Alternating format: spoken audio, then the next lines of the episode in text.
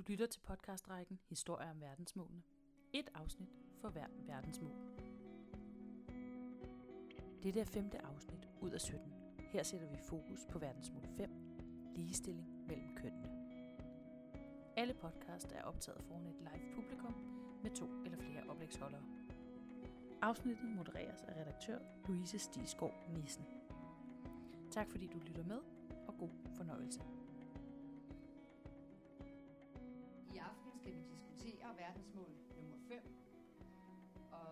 Som bekendt så har nummer 5 øh, til formål at skabe ligestilling mellem kønnene. Derfor er det jo meget symbolsk, at vi er her på Rust i hjertet af København.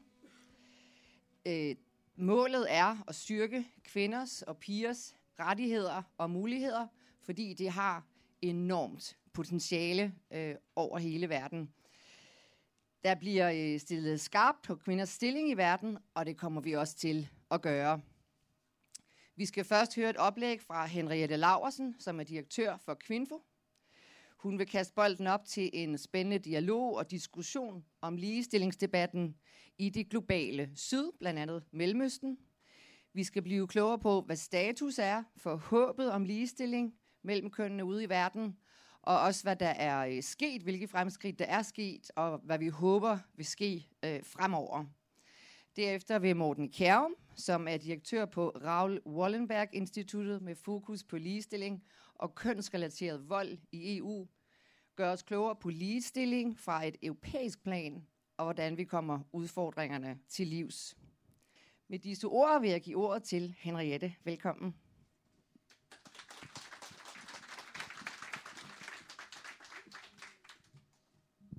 I mit første oplæg, der holder mig til det, jeg havde regnet med, nemlig at sige lidt om det globale. Øh, Så tænker jeg, at vi i dialogen bagefter kan tage noget om det nationale, og i dialogen med jer også øh, sidenhen. Jeg var øh, for nylig i Jordan øh, for at besøge en af Kvinfus øh, partnerorganisationer der. Og der mødte jeg Asmar. Øh, og Asmar, hun er flygtning fra Syrien. Og øh, født og opvokset i en meget øh, konservativ familie, øh, gift videre ind i endnu en meget konservativ familie, og derfor så levede hun et liv i Syrien, øh, hvor hun slet ikke kom ud af hjemmet. Øh, ikke engang øh, på det lokale grøntsagsmarked. Så kom krigen, og hun flygtede sammen med sin mand og fire børn, og de blev så at sige spærret inde. Det gør man nemlig nærmest i en flygtningelejr i Jordan. Og øh, hendes mand var øh, utrolig præget af flugten og blev sådan apatisk eller deprimeret, eller jeg skal ikke stille diagnosen. Øh, men i hvert fald så, så kunne han simpelthen ikke, som han plejede, handle sig ud af det her. Og derfor så tog så, så var hun nødt til at fastholde håbet, og derfor så tog hun flugten fra flygtningelejren sammen med to af sine børn. Hun tog den største med, som kunne hjælpe hende, og den mindste med, som havde mest brug for omsorg, og lod de to andre blive hos sin mand i flygtningelejren. Og så stod hun derfra at have været lukket inde i sit hjem øh, altid. Øh, pludselig i Amman, i hovedstaden i Jordan, øh, uden øh, levegrundlag, uden noget som helst. Øh, og traf heldigvis blandt andet vores partnerorganisation, som hedder Jordanian Women's Union. Øh, hun traf også andre gode mennesker, så det er ikke kun deres eller vores ære. Øh, men i hvert fald kommer hun så langt, så hun, øh, så hun faktisk får sig et arbejde for første gang i sit liv, og dermed også et øh, livsgrundlag og en form for uafhængighed, som gør, at hun, øh, når man taler med hende i dag, siger, har den livsindstilling, at øh, alt kan lade sig gøre, at hun øh, drømmer om at komme tilbage til Syrien, hvor hun øh, vil fortsætte den ligeværdige forhold, som hun nu har fået til sin mand. Så det bliver ikke den samme Asmar, der kommer tilbage til den tid. Og der er heldigvis rigtig mange gode historier derude, som Asmars. Og øh, jeg har valgt at bruge min taletid i dag, de første 10 minutter her i hvert fald, på at fortælle noget om den positive udvikling, der faktisk er, øh, når det kommer til ligestilling og verdensmål nummer 5. Og også noget om, hvad der skal til for at fastholde den positive udvikling, øh, som sker. Jeg taler i hovedsagen omkring Mellemøsten, og det gør jeg, fordi øh, det er der, vi arbejder i Kvinfo, så det er det, jeg har en særskilt viden om. Øh, det er også et område, som har en stor bevågenhed i Danmark i forhold til, den, øh, til ligestillingsdebatten her, og vores øh, øh, øh etniske minoritetsmiljøer, som kommer derfra. Og øh, derudover det, så er det også det sted i verden, der har de allerstørste ligestillingsudfordringer. En lille smule kort om, hvad det er egentlig, hvad Kvinfo laver i Mellemøsten og Nordafrika. Vi bruger faktisk, det tror jeg, det kan være en overraskelse for mange, bruger cirka 70 procent af vores budget i Mellemøsten. Øh, vi har en øh, kontrakt under det, der hedder det arabiske partnerskabsprogram under Udenrigsministeriet. Øh, det er femårigt, lige startet, men vi har faktisk været i regionen i siden 2006. Vi arbejder med, på fire områder. Vi arbejder med lovreformer, altså for forbedret lovgivningen i forhold til ligestilling. Vi arbejder med politisk repræsentation. Det kan være noget med, hvor mange kvinder i parlamentet, hvor mange kvinder og mænd i de lokale regeringer, hvordan er øh, fordelingen. Så arbejder vi med kønsbaseret vold, og vi arbejder med seksuelle og reproduktive rettigheder og sundhed. Vi arbejder igennem øh, partnerorganisationer i fire lande. Det er i Jordan og i Tunesien og i Marokko og i Ægypten. Og så har vi faktisk også fire danske partnerorganisationer, som har en særskilt viden om blandt andet, øh, en, som har en særskilt øh, viden omkring for eksempel kønsbaseret vold, nemlig Danner og Kvinderådet, og så arbejder vi med LGBT Danmark og sex og samfund, når det gælder seksuel og reproduktiv sundhed og rettigheder.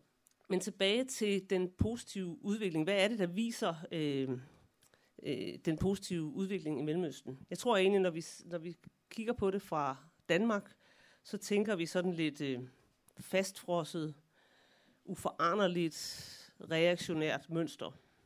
I hvert fald som vi er flest. Men virkeligheden er faktisk lidt anderledes, og det er sådan, at kønsrollerne faktisk også i Mellemøsten er under forandring.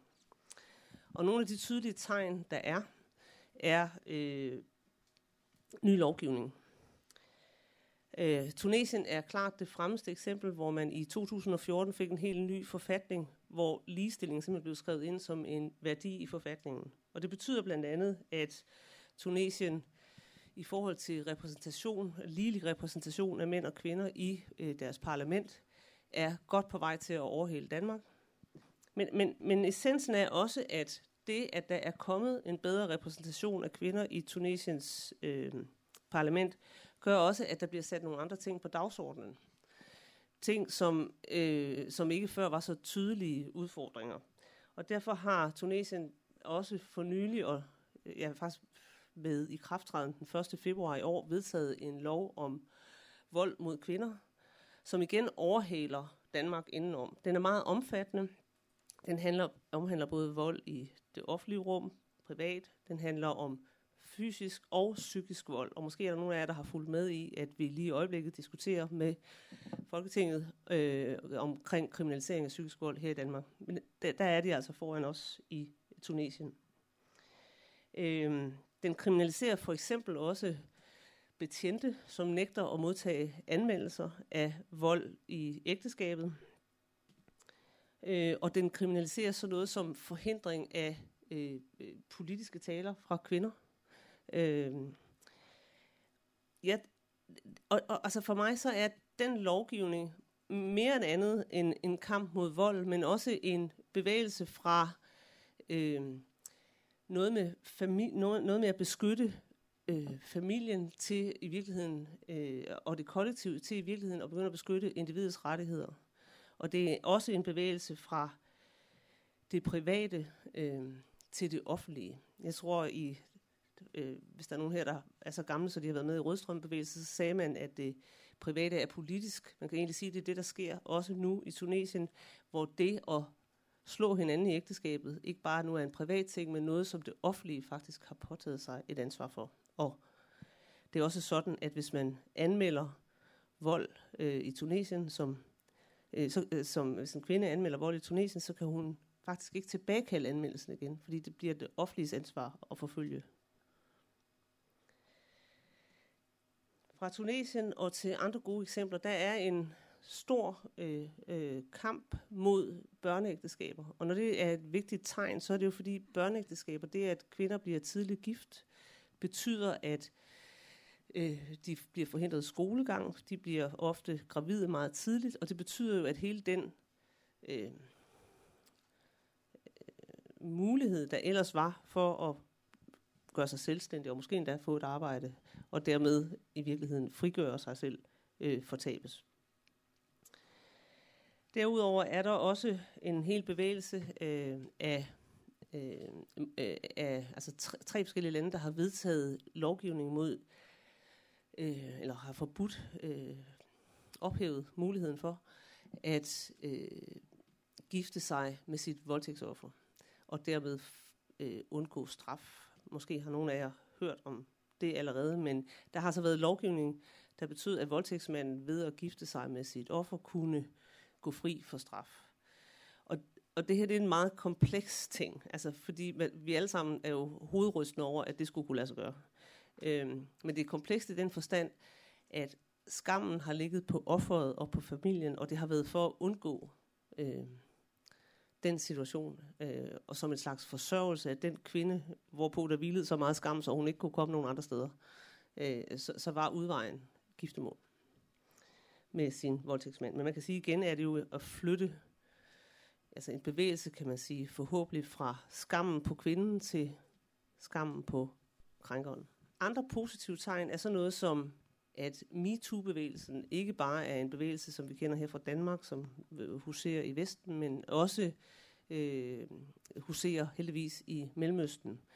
Der er den aktivist, der hedder Mona El Tahawi, der har lavet sådan et øh, hashtag øh, MoskMeToo, som simpelthen handler om overgreb på vej til Mekka, som mange tusind kvinder har brugt. Der er egyptiske aktivister, som har brugt MeToo til at kortlægge øh, seksuel chikane i det offentlige rum, og endelig har marokkanere forsøgt at få genfremsat en lov mod øh, seksuel chikane i det offentlige rum. Det er ikke lykkedes dem, men det er alt sammen tydelige tegn på, at der sker øh, ting og sager. Endelig vil jeg sige, at en af de rigtig fantastiske ting at opleve i regionen, det er nogle meget stærke organisationer, blandt andet nogle af dem, vi arbejder sammen med. Øh, og det er dem, som i meget høj grad også har gødet jorden øh, for de her øh, fremskridt igennem årtier. Øh, altså Ægypten for eksempel har en over 100 år gammel øh, kvindebevægelse, øh, som stadigvæk forsøger at agere. De er alle sammen pt. udsat for pres, ligesom jeg tror, vi oplever med NGO'er rundt omkring i næsten hele verden, det vi kalder shrinking space. Og allermest dem, der arbejder i Ægypten, øh, som i øjeblikket PT slet ikke kan modtage penge fra os, selvom vi faktisk har dem klar til dem. Og hvad skal der så til for at forsøge at fastholde den positive udvikling? Altså jeg tror, det er vigtigt at sige, også ud fra det der danske, den danske debat, at det, det her det handler ikke bare om islam. Altså når det ser så slemt ud i Mellemøsten, så er det ikke bare på grund af religion, men øhm, og, og, og det kan vi, det, men det er også på grund af religion, eller meget at, at de, mange af de patriarkalske strukturer, kan man sige, bliver også begrundet med religion. Men vi kan også se store forskelle, hvis vi ser på muslimske lande, som altså for eksempel i Sydasien, Bangladesh, et muslimsk land, der ligger meget fint øh, i, i sådan en global ranking, hvorimod øh, øh, øh Pakistan ligger virkelig skidt, og Indien, som jo er et hinduistisk land, også langt værre end Bangladesh. Og på samme måde kan man se på sådan noget som vold mod kvinder, der er rigtig meget vold mod kvinder i Mellemøsten, men det er der sandelig også i lande, som ikke øh, bekender sig til islam, nemlig for eksempel Sydafrika og Indien. Men ja, der er øh, voldsomt konservative strukturer, øh, opgør, som ikke er taget med patriarkalske systemer. Og, og jeg tænker, altså, måske en indstilling til øh, kvinder om, at det er nogen, der skal kontrolleres, men i virkeligheden måske også en indstilling til mennesker om, at de er nogen, der skal kontrolleres. Altså, det, at der er diktatur i alle de her lande. Jeg tror, at en af de afgørende forudsætninger, som historien om Asmara egentlig også viser, det er øh, økonomisk udvikling og stabilitet. Øh, og og man, man kan helt tydeligt se, at når sådan en konflikt som øh, den i Syrien øh, afføder store øh, flygtningestrømme, så betyder det også en stigning i antallet af børneægteskaber, for eksempel. Og det handler jo om den usikre situation, man kommer i. Det handler om noget med noget forsørgelse. Det handler om øh, og, altså ligesom at skyde de der mindre vigtige kvinder af, undskyld udtrykket, øh, øh, til, til, til nogle mænd, der så kan forsørge dem. Altså nogle usikre situationer, der egentlig gør, at man kommer til at falde tilbage i gamle mønstre. man kan også se det i forhold til øh, sådan noget som holdninger til ligestilling. Øh, der, det er generelt sådan, øh, og jo meget håbefuldt, øh, at, at de yngre generationer, hvis vi ser rundt i verden, har, har, har bedre indstillinger til ligestilling. Øh, men det gælder faktisk ikke i Mellemøsten. Øh, og der er noget, der tyder på, i en undersøgelse, der er lavet af, af blandt andet UN Women og nogen, der hedder Promundo, at, at det faktum, at man som mand faktisk ikke kan udleve, som ung mand med kæmpe store årgange, øh, øh, ungdomsårgange, som ikke kan få øh, arbejde, at man faktisk ikke kan øh, man det er et faktum, at man ikke kan få lov til at udleve den der forsørgerrolle, også gør, at man på en eller anden måde kramfær, mere krampagtigt forsøger at holde fast i de roller. Så igen, det at, altså, at, at kunne få arbejde, det er øh, økonomisk sikkerhed, det er øh, klart en, en, et, et faktum i forhold til øget ligestilling. Så tror jeg, at en anden faktor er et fortsat højnelse af uddannelsesniveauet i regionen. Altså der er en øh, rigtig veluddannet og efterhånden ret stor middelklasse i Mellemøsten, som meget af dem, der i øjeblikket driver den positive udvikling, er simpelthen med krav om værdighed. Øhm, og det skal selvfølgelig fortsætte. Jeg, jeg synes, det er slående, når man rejser til Mellemøsten, hvor øh, altså ikke bare hvor stærke organisationerne er, men også hvor stærke og veluddannede kvinder man møder. Altså det, vi i Kvinfo tænker virkelig ikke vores arbejde som et hjælpearbejde på den måde. Det her det er en region, der virkelig kan selv, men hvor vi kan i virkeligheden måske være der i højere grad for at hjælpe til med at påvirke deres regeringer. Det, at der er et, et udenlandsk øje på dem, gør nogle gange, at vi kan øh, udvirke nogle ting sammen, som ingen af os havde kunnet alene. Og så er der endelig sådan noget som fortsat adgang selvfølgelig til sociale medier. Jeg tror, I alle sammen kender historien om det arabiske forår, og hvilken betydning det havde, men det har jo også en betydning i forhold til, at man kan se, at man ikke er alene om at lide, om jeg så må sige. Altså hvis man er lukket inde i sit hjem, Øhm, øh, eller hvis man i det hele taget bliver undertrykt af sin, øh, sin familie, øh, så den kontakt, det giver, og den mulighed, det giver for at, at tale sammen, øh, får noget til at opstå. Og så endelig, som historien viser øh, med Asmar, det der med, at der er nogle steder at gå hen, når man så bryder ud af de strukturer. Og lad mig slutte af med at fortælle endnu en historie om øh, øh, mit besøg i Jordan, hvor jeg også mødte en øh, kvinde, der hed Nisha, øh, som egentlig rørte mig ret meget, fordi hun, hun var selv øh, fuldstændig overrasket over, hvad det var, hun kunne. Hun havde på samme måde været, hun var også syrisk flygtning, havde været lukket inde i sit hjem, havde stødt på vores partnerorganisation, øh, Jordanian Women's Union, og havde deltaget i sådan et kursus omkring rettigheder. Altså det var en helt ny verden for hende. Og samtidig så oplevede hun, på grund af det der kæmpe flygtningepres, som vi jo på ingen måde forstår i det her land, altså med en befolkning på 5 millioner, hvor de har 2 millioner flygtninge, øh, hvor de laver toholds- eller treholdsskift i skolerne for at få alle børnene igennem. Og den betydning, det har for pigerne øh, adgang til at komme i skole, hvis de havde det andet eller tredje holdsskift, sådan så det blev mørkt, inden de skulle hjem, så kommer de ikke i skole. Det er bare faktum. Og det hun så gjorde, det var, pludselig efter det der rettighedskursus, så fandt hun sig selv, altså nærmest overrasket, som den, der organiserede forældrene, som talte med skole, mynde, øh, skole og myndigheder, øh, for at få forandret de her ting, sådan så pigerne kunne komme i skole. Så direkte fra at være indelukket i sit hjem, til at være aktivisten, der fik organiseret og faktisk forandret tingene.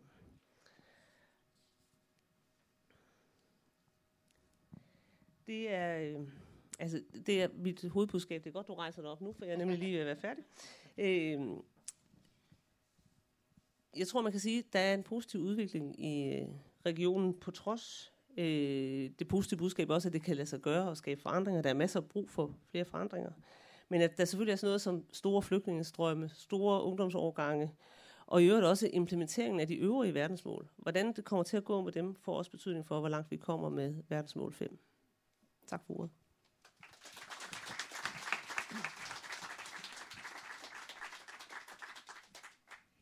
Tusind tak virkelig øh, ja, spændende og, og gribende meget af det arbejde, I har lavet. Jeg har selv været mange år i Mellemøsten, og jeg har tit stødt på nogle af dem, som har lavet sig inspirere og, og styrke af jeres, øh, af jeres arbejde. Øh, tak til Henriette. Øh, vi vil gerne give ordet til øh, Morten Kjærm, der vil føre os over på det europæiske plan. Ordet er dit. Tusind tak for det, og øh, tak for det meget flotte øh, initiativ. Øh, det at få sat Øh, fokus på øh, SDG'erne, og selvfølgelig ikke mindst øh, nummer 5.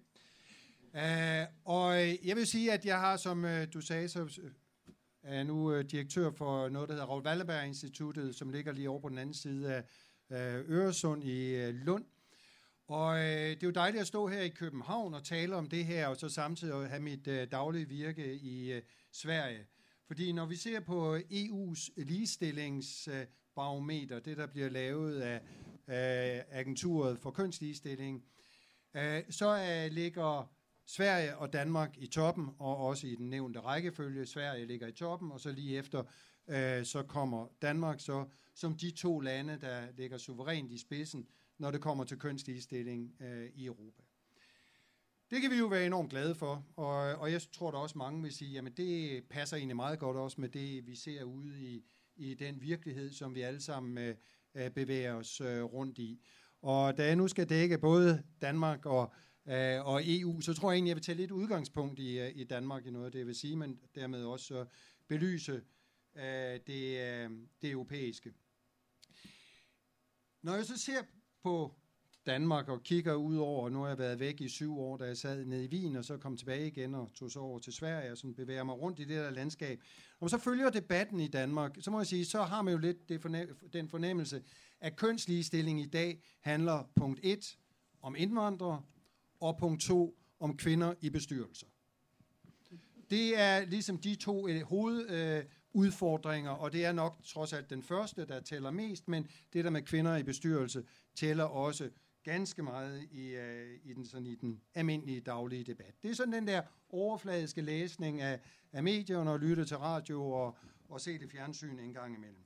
Det handler i hvert fald ikke ret meget om lønforskelle øh, på arbejdsmarkedet. Jeg har ikke rigtig hørt det sådan træder tydeligt frem i de overenskomstforhandlinger, øh, vi har i øjeblikket. Der skal du lige øvrigt bemærkes, at når vi taler om køn, hvad hedder det, øh, lige løn øh, på arbejdsmarkedet, så har det jo meget været EU og EU-domstolen, EF-domstolen gamle dage, der var drivkraften. Vi tror jo, det er sådan den danske model og det danske arbejdsmarked, der drev øh, ligestilling frem på arbejdsmarkedet. Nej, det var i ganske væsentlig grad øh, EU og det øh, forskellige institutioner, der har sikret, at vi i hvert fald har altså, rimelig lige løn, men der er stadigvæk et alt for stort gab.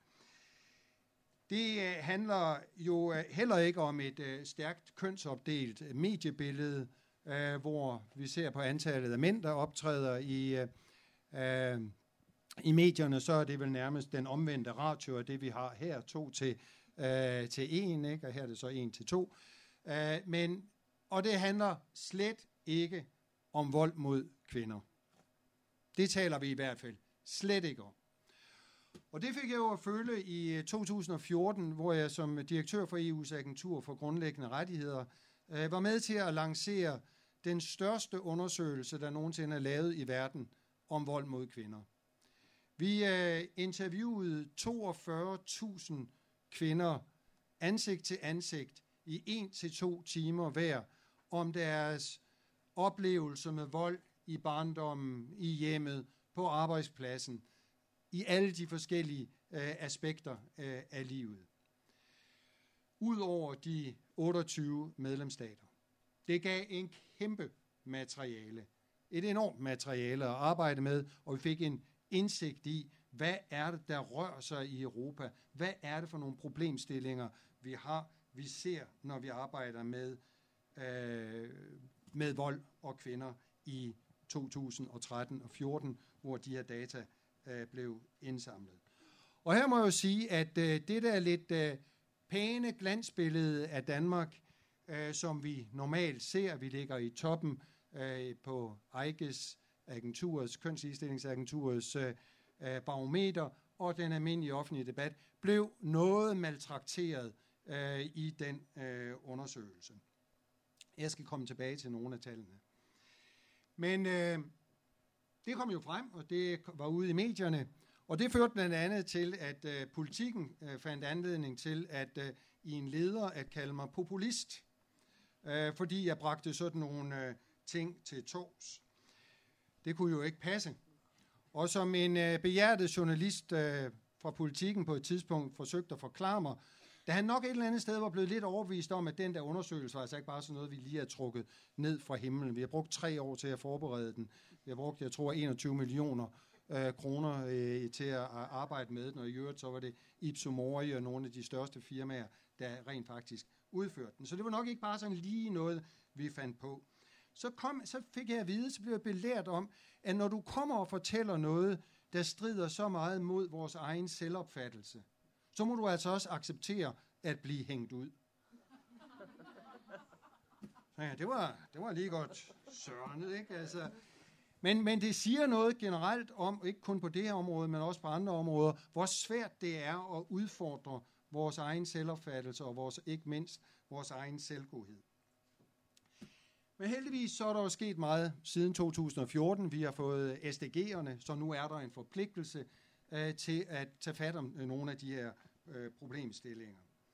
Vi har også fået en øh, MeToo-kampagne, som øh, jeg må sige, jeg er ordentligt glad for, fordi det er en chance for at få løftet hele, det her, hele den her problemstilling op. Og så vil jeg alligevel have lov lige at, at rejse et advarselsflag. Fordi jeg synes igen, når jeg følger det danske mediebillede, sammenlignet med mange andre steder i Europa, hvad er det så, jeg ser i øjeblikket? Ja, så ser jeg, at man sådan forsøger at få det kørt over på, det er nok de der kulturradikale kunstnere. Det er dem, det handler om. Ikke? Altså, vi får det parkeret herover. Så har jeg, er der også nogen, der stadigvæk forsøger at sige, jamen lad os nu ikke glemme indvandrerne, fordi det er jo dem, det handler om. Så den, den er der også, at vi trækker den vej. Og endelig så er der en tredje, der siger, ej, nu skal vi altså også passe på, at der ikke bliver heksejagt mod de der mænd. Så alt det her sammenlagt gør jo, at får det hele sådan til, får vi det nu endnu en gang til at forsvinde, gå væk, som vi kan ikke lide det. Vi tager vores remote controller og skifter lige kanal. Det her det er ikke behageligt. Vel? Og det er jo et interessant, synes jeg, at man har brugt øh, ordet heksejagt på de her mænd. Altså mænd, der bliver heksejagt. Men okay. Øh, jeg vil lige sige, hvor, hvor var de her mænd i øvrigt, dengang og hvor det stadigvæk foregår, men heldigvis er der ved at tage, blive taget lidt mere fat på det. Den heksejagt, der har været på kvinder på de sociale medier. Vi skal altså ikke ret meget mere tilbage end til to-tre år siden, hvor der stort set ikke var nogen filtre på de sociale medier i forhold til det had, man kunne hælde ud over kvinder, øh, offentlige kvinder, og der, så der kvinder, der optrådte i det offentlige, men også alle mulige. Ekstremt hadefulde ytringer, helt uacceptable ytringer. Det var først, da en engelsk parlamentariker tog fat i det, da hun blev hængt ud og fik helt ekstreme hadefulde øh, ting på, på, øh, på sin Facebook og andre steder, at man endelig tog sig sammen i de sociale medier og sagde, nej, vi bliver nødt til at prøve at have nogenlunde de samme standarder, som vi har i forhold til racisme og antisemitisme og nogle af de andre ting, som vi har talt om i overvis på de sociale medier. Ikke at det ikke forekommer, ikke at der sker noget, men den der følsomhed over for det, den kom altså først, jeg tror igen i 2014-15, øh, da man begyndte at tage fat i det. Hvor var de mænd øh, henne, som øh, ikke råbte op øh, om de her ting? Men hvad var det så, den her EU-undersøgelse viste? Og der, var, der er en masse, den ligger ude på nettet, øh, og gå ind i den. I kan gå ind også og, øh, selv og lege med tallene øh, og se. Så jeg vil bare hive tre tal øh, frem, som jeg synes er, er interessante, både ud fra et europæisk, men også ud fra et, et dansk perspektiv. 33 procent, eller en ud af tre øh, kvinder i EU, har oplevet fysisk eller seksuel vold siden deres 15. år. Så vi går ikke, gik ikke længere tilbage, for det kan folk ikke huske. Øh, men fra deres 15 år og frem efter, så var der altså cirka en tredjedel af kvinderne, der havde været udsat for volds- eller seksuel vold. Det er EU-gennemsnit. Danmark? 50 procent. Så spørger vi ind til, hvad hvis vi går tættere på, hvad med inden for de sidste 12 måneder? Hvor mange har været udsat for, øh, oplevet det inden for de seneste 12 måneder? Det var det næste spørgsmål. Og her var EU-gennemsnittet 8 procent. Og Danmark 11 procent. Og så går det altså igennem hele rapporten. 5% af de adspurgte, og der har jeg ikke de danske tal, må jeg sige. 5 procent af de adspurgte var blevet voldtaget. Det svarer til 9 millioner europæiske kvinder. Det er den svenske befolkning, der er blevet voldtaget. Har vi et problem? Har vi en udfordring? Det synes jeg nok. Det er voldsomme tal, det her. Det er så voldsomt, så jeg vil sige, at øh, undersøgelsen fik øh, EU, en øh, lang række EU-lande op af stolen, Øh, og øh, Eurostat har nu øh, overtaget selve undersøgelsen, så den vil blive gentaget af Eurostat, jeg tror hver tredje fjerde år, så vi altså kan se, hvordan det kommer til at udvikle sig. Vi havde koordineret udgivelsen af rapporten med Europarådet, som jo på samme tidspunkt i 2014, lidt før os, kom med konventionen, Istanbul-konventionen om vold mod kvinder. Og da vores rapport kom fra agenturet, så var der i hvert fald 6-7 lande, der inden for de følgende måneder øh, begyndte at, øh, eller ratificerede øh, konventionen, tiltrådte øh, konventionen. Og det er klart, at tallene og undersøgelsen kan jo så bruges til at øh, lave de nationale strategier på, hvor er det specifikt, vi skal sætte ind, hvor er det skoen øh, trykker hen. Som jeg sagde, der er meget mere at hente i, i denne undersøgelse. Men lad mig op prøve at så pege lidt ind på nogle af de problemstillinger, øh, jeg ser både i en dansk sammenhæng, men selvfølgelig også med et, med et europæisk perspektiv. Men lad mig starte med et af det. Et af de argumenter, der blev brugt i debatten herhjemme, hvor man forsøgte at få den her undersøgelse til at gå væk, øh, og siger, at det her det er slet ikke et retvisende billede.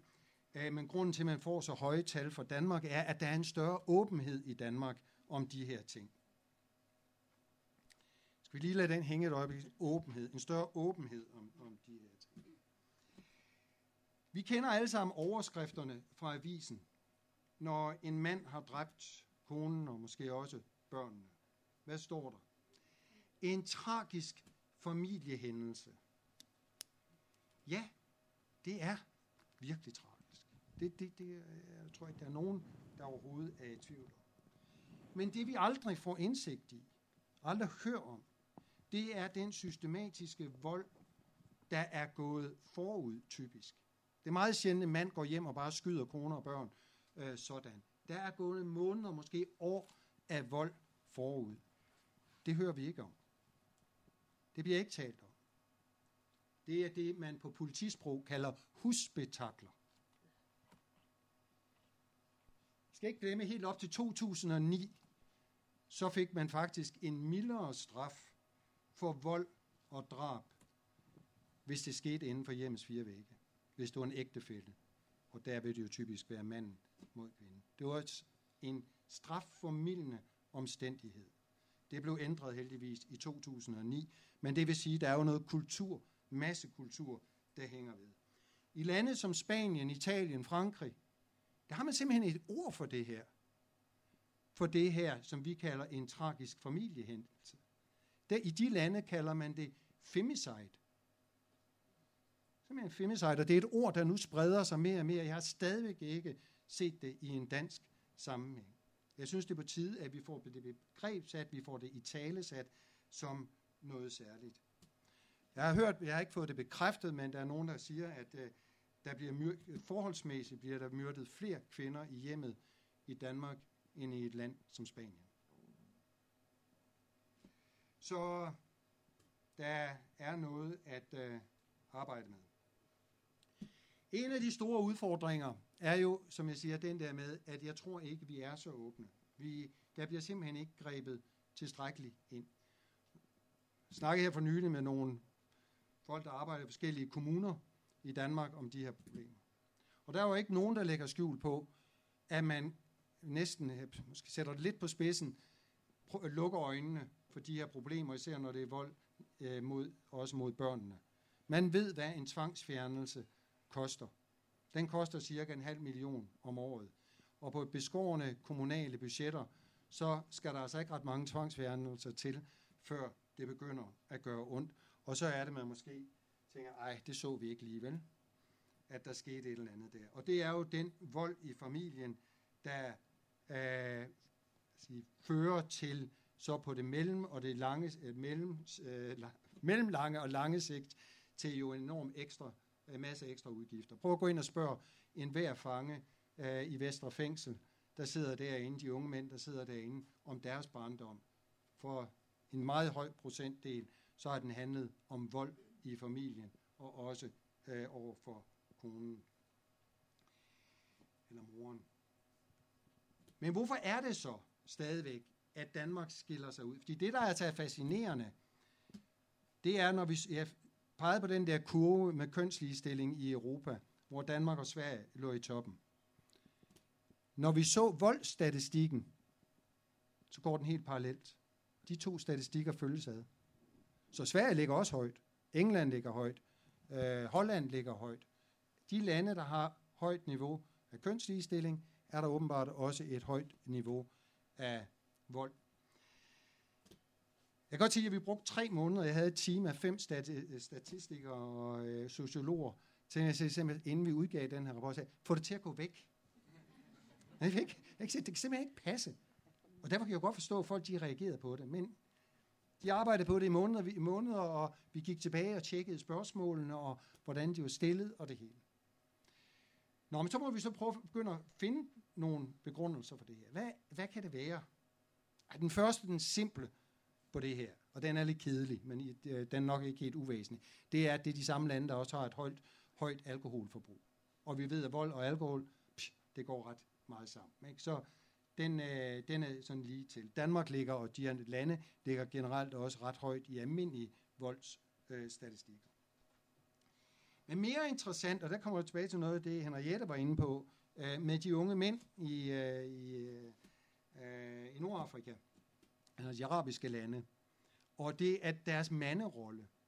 Kunne man tænke sig, og jeg vil sige, alt det her det er meget uudforsket, og jeg håber altså, at der er nogle forskere, der vil grave meget mere ned i de her ting, fordi vi, vi har altså øh, har ikke så meget viden på det, så det bliver lidt på gætteri. Men, men min fornemmelse siger mig, at vi måske i hele kønsligestillingsdebatten har glemt noget. Vi har glemt at hjælpe mændene lidt. Bare en lille smule. Hvad, hvad, hvad er vores nye rolle i det her? Vi har haft enormt meget fokus på kvinderne, og meget gode grunde, absolut. Det skal jeg ikke udfordre. Men, men vi skulle måske også prøve at se, jamen, hvordan er det lige den der manderolle i familien, og hvor kvinden begynder, måske konen begynder at tjene flere penge, øh, manden er arbejdsløs, eller hvad der nu kan, behøver ikke engang være arbejdsløs, men der er sket nogle voldsomme skred i nogle relationer. Og vi har fokuseret på den ene part, kvindens rolle på arbejdsmarkedet og som mor, og hvad skal man gøre, og det bliver, snakker vi meget om. Super vigtigt. Men vi har ikke talt så meget om manden. Hvad søren er det, den her mand skal gøre? Så jeg tror, der er mange mænd, der føler sig kolossalt stresset og angst og usikre på deres rolle. Igen noget, der måske kan føre til, at der så er, øh, at de så tyr til øh, nogle test. Derudover så må jeg også sige, at øh, det har jo været rimelig gratis øh, for mændene at banke deres øh, koner. Øh, fordi der er nok også en anden tendens, det er, at øh, øh kvinder, ser mange kvinder øh, herinde i dag, er i lande, som, hvor der er højt niveau af kønsligestilling. Igen så er jeg lidt ude på gætteri, men at I er måske mere isoleret end... Så, så, så. Og jeg kan se, det sker hver gang et eller andet, så jeg er ved at runde af nu. At, at kvinder i, øh, øh, i lande, hvor der er høj kønsligestilling, måske er mere isoleret end kvinder, der er i traditionelle samfund, hvor der er nogle sociale øh, strukturer, på godt og ondt. Det er jo tit, I tale sætter dem som noget ondt, det er som en spændetrøje, og man kan ikke. Men måske en af de positive ting her, er, at, at volden bliver dæmpet øh, i nogle af de her samfund. Det er i hvert fald noget, man, øh, der kan være øh, en del af en begrundelse. Endelig som det tredje og det sidste, så vil jeg også pege på, at øh, der nok også i et land som Danmark er en, øh, øh hvad en mandeforsker har øh, øh, kaldt en drengerøvskultur. Sådan lidt smart. Vi er sådan hele tiden lidt grænseoverskridende. Ikke? Og det kan nok også føre med. Igen på godt og ondt. Øh, men vi tror, vi skal være opmærksom på den der manglende politiske korrekthed og drengerøvskulturen, at den også kan have nogle af de her konsekvenser. Så der er nok at arbejde med, og lad os komme ud af den her, lad os sige, lidt selvfede øh, øh, stemning og tage, få taget fat. Der er virkelig meget at tage fat på. Til allersidst, du snakkede om Kvinfo, så vil jeg lige sige, på Raoul Wallenberg Instituttet øh, holder vi, jeg skal ikke komme med, men jeg vil bare sige, at vi til, øh, tager det her meget alvorligt. øh, både i en europæisk og en øh, global sammenhæng. Så vi holder en stor international konference i Mexico City øh, sammen med American University i Washington og os, øh, hvor vi samler en lang række kræfter, øh, øh eksperter, akademikere og praktikere for at diskutere, hvordan kommer vi videre, netop med udgangspunkt i SDG'erne, SDG 5, hvordan kommer vi videre med vold mod øh, kvinder. Der skal meget mere fokus på det. Tak skal I have.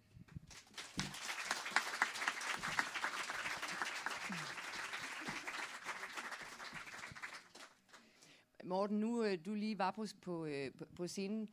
Jeg kunne godt tænke mig at spørge dig. Altså, jeg tilbød for et par år siden en artikel til øh, New York Times, altså at jeg skulle skrive den, om hvor ufatteligt godt det gik i, i Danmark, altså omkring øh, kvinders rettigheder og, og vold. Og, og netop, som du siger, dykket så ned i tallene og måtte øh, altså flot ligesom gå lidt tilbage og sige, at det gik faktisk slet ikke så godt, som, som jeg havde forestillet mig, og det gik bedre i Sverige, og vi har umådeligt mange problemer at slås med. Altså, du, du sagde nogle virkelig, virkelig tankevækkende ting, som jeg virkelig får lyst til selv at altså, kaste mig ind i og, og udforske. Hvorfor har vi den der øh, selvopfattelse af, at det, at det går så godt, og hvorfor vi selv øh, politikens ledere øh, skubbe det ind under øh, gulvtæppet? Hvad er det, vi skal gøre for at, at få gravet noget af den her selvfedhed øh, frem? Ja, ja tak. Jeg skal gøre dig en tjeneste en anden gang. uh, nej, det er, jo, det er jo et kæmpe... Øh, øh, en kæmpe udfordring for vores samfund på en, på en lang række parametre. Altså, der skete jo vel det, øh, at vi op igennem 50'erne og 60'erne med hele velfærdsstatsudviklingen osv., fik virkelig fat i nogle spændende ting, hvordan vi skaber et, en sammenhængskraft øh, i samfundet. Så efterhånden, så tror jeg, det blev mere og mere teknokratiseret. Det blev øh, mere og mere sådan en, en, nød, øh, hvad hedder, en given ting, som man bare skulle justere med, som man ikke rigtig skulle diskutere. Vi så forfatterne, litteraterne, kunstnerne, de forsvandt ud af diskussionen. Der lige en, der har skrevet en sindssygt spændende PhD øh, om det. Ikke? Altså, hvorfor, hvor, I gamle dage, der var Claus Riffbjerg og alle mulige andre med i debatterne om, hvordan skal vores samfund egentlig se ud. Det er forsvundet. Så det er blevet den her teknokratiske dimension, og du må ikke udfordre øh, som embedsmand eller dem, der er tilbage, udfordre de fælles dogmerne. Vi har verdens bedste sundhedssystem. Den er ved at krakelere. Men det tog rigtig lang tid. Du havde læger, der blev fyret, fordi de sagde, at vi ikke havde verdens bedste sundhedssystem, at der faktisk var nogle problemer. Uddannelsessystemet, det var vel først PISA-undersøgelserne, der øh, viste, hvor, at Finland var langt efter, og vi faktisk havde efter sagt, hmm, måske var der et eller andet, vi skulle, skulle justere. Så der er sådan en, en træhed, ikke? Altså, du kan sige, det er bagsiden af hygge, kulturen, ikke? Altså, at, at vi går her og hygger os, og nu skal du ikke komme og ødelægge den her, den her hygge, ikke? Altså, så øh, lad, os, lad os prøve at få nogle, nogle lidt mere spændstige diskussioner, ture og gøre det. Men altså, det er jo, det er jo uphill battle, ikke? Altså, jeg oplevede det selv der i 2014, og jeg må sige, jeg lå lidt som et ringvrag øh, til sidst, ikke? Og tænkte, hold op, jeg vil sige, selve undersøgelsen, det var, det var én ting. Det var voldsomt nok at få alle de tal og se for, altså for hele Europa. Men jeg vil sige, det der virkelig gjorde det største indtryk på mig, det er også derfor, jeg ikke kunne dy- nære mig for at tage fat på det her, ikke? det var modtagelsen her. Ikke? Ikke? Altså, hvor ude omkring i Europa, vi fik en kæmpe pris for den i Spanien, og, og blev, øh, der var den ene øh, mediedækning efter den anden, der tog fat i problemerne. Ikke? Og det er jo lidt det samme også, du kan sige, omkring flygtninge indvandrere. Mange af de der problemer, vi har, vi elsker lidt at diskutere det her lidt fluffigt, men det der med at komme ned og så sige, okay, hvad gør vi så rent faktisk i forhold til det og det og det og det, der øh, har vi det problem. Jeg ved, det var lidt løst, men øh, jeg tror ikke, jeg kan komme Super det interessant. Virkelig, øh, virkelig spændende. Der er masser at tage fat på. Ja, jeg, jeg ved, gejsten er herude. Henriette, må jeg spørge dig, der er sket meget i øh, Tunesien, øh, Libanon, øh, vidt omfang.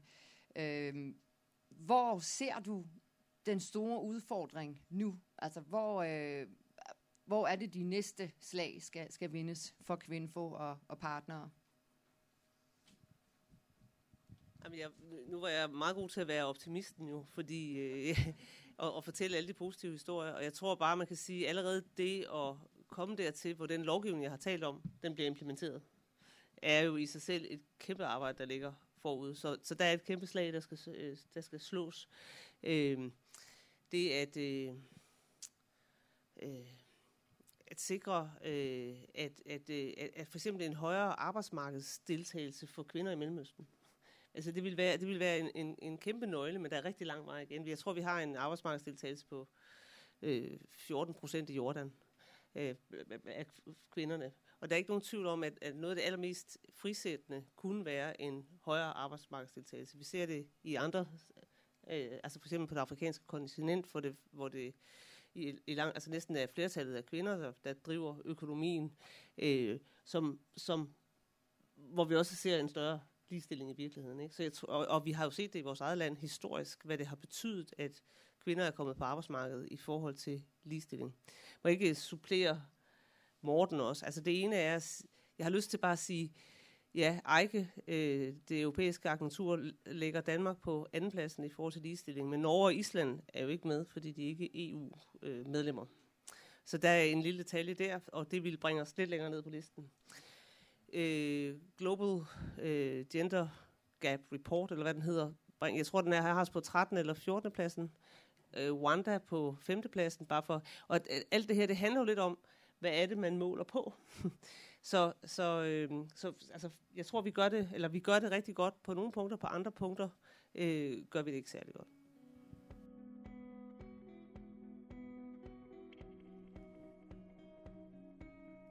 Tak fordi du.